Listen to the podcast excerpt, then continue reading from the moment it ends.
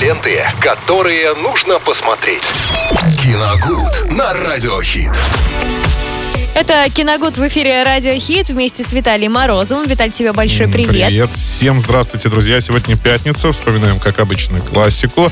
Но поскольку сегодня день рождения у Леонардо Ди Каприо, то грех не вспомнить какие-либо э, фильмы. Конечно, если идти по накатанной, мы вспоминаем, что там «Титаник», такие самые величественные картины, да, «Великий Гэтсби», «Волк с Уолл-стрит», э, ну, что-то, можно, где-то поменьше он играл, вот, например, «Быстрый мертвый», прекрасный вестерн. Но, мне кажется, будет не лишним, а, даже, наверное, правильным не обойти внимание картину, где он сыграл главную роль, еще будучи молодым. Это «Ромео и Джульетта» 96 года режиссера База Лурмана. Это тот самый Баз Лурман, который вот потом снимет еще «Великого Гэтсби», э, очень признанную и зрителями, и критиками картину, с тем же Ди Каприо в главной роли. И вот из совсем недавнего он выпускал э, биографию Элвиса в кино. А, Элвиса еще не смотрели? Элвиса нет. Ну, посмотрите, очень бурлескное кино такое получилось. Но, не знаю, мне понравилось. Критики особо так не радовались. Ну, не то, что не радовались, они не, расшаркивались перед картиной, но получилась, на мой взгляд, она очень интересной. А, значит, э, Ромео и Джульетта, тут даже так в названии немножко изменили. Там не Ромео и Джульетта, а Ромео плюс Джульетта. Такая, вроде как надписи где-то на стене, таким, да, романтичной. Снимается там Ди Каприо, соответственно, он играет Ромео, и Клэр Дэнс играет э, Джульетту. А, ну, сюжет, я думаю, нет смысла пересказывать, все его прекрасно знают, нет повести печальнее на свете, да.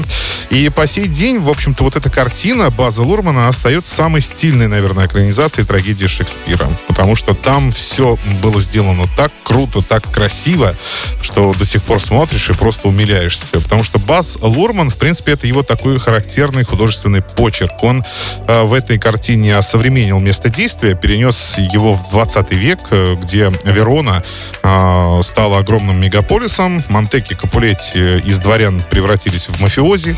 Э, вместо мечей э, используют э, пистолеты системы шпага, они там так и называются. В общем, там уличные перестрелки вместо фехтования. Ну, в принципе, все то же самое, только уже в современном мире.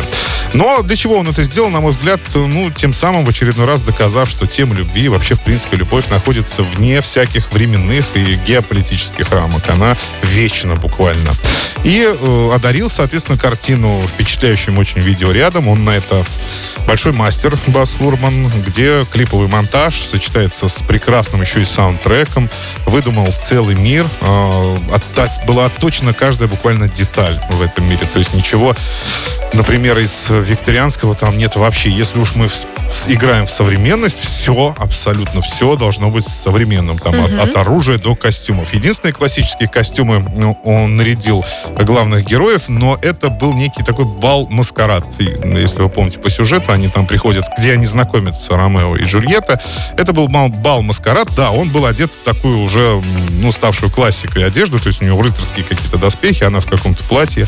Вот. И это был единственный момент, ну и то, и он с иронией очень, иронически вот так вот подан. В остальном у них все такая очень современная, очень стильная одежда. Огромная работа была проделана, и не зря, в принципе, мне кажется, эта картина до сих пор классикой считается.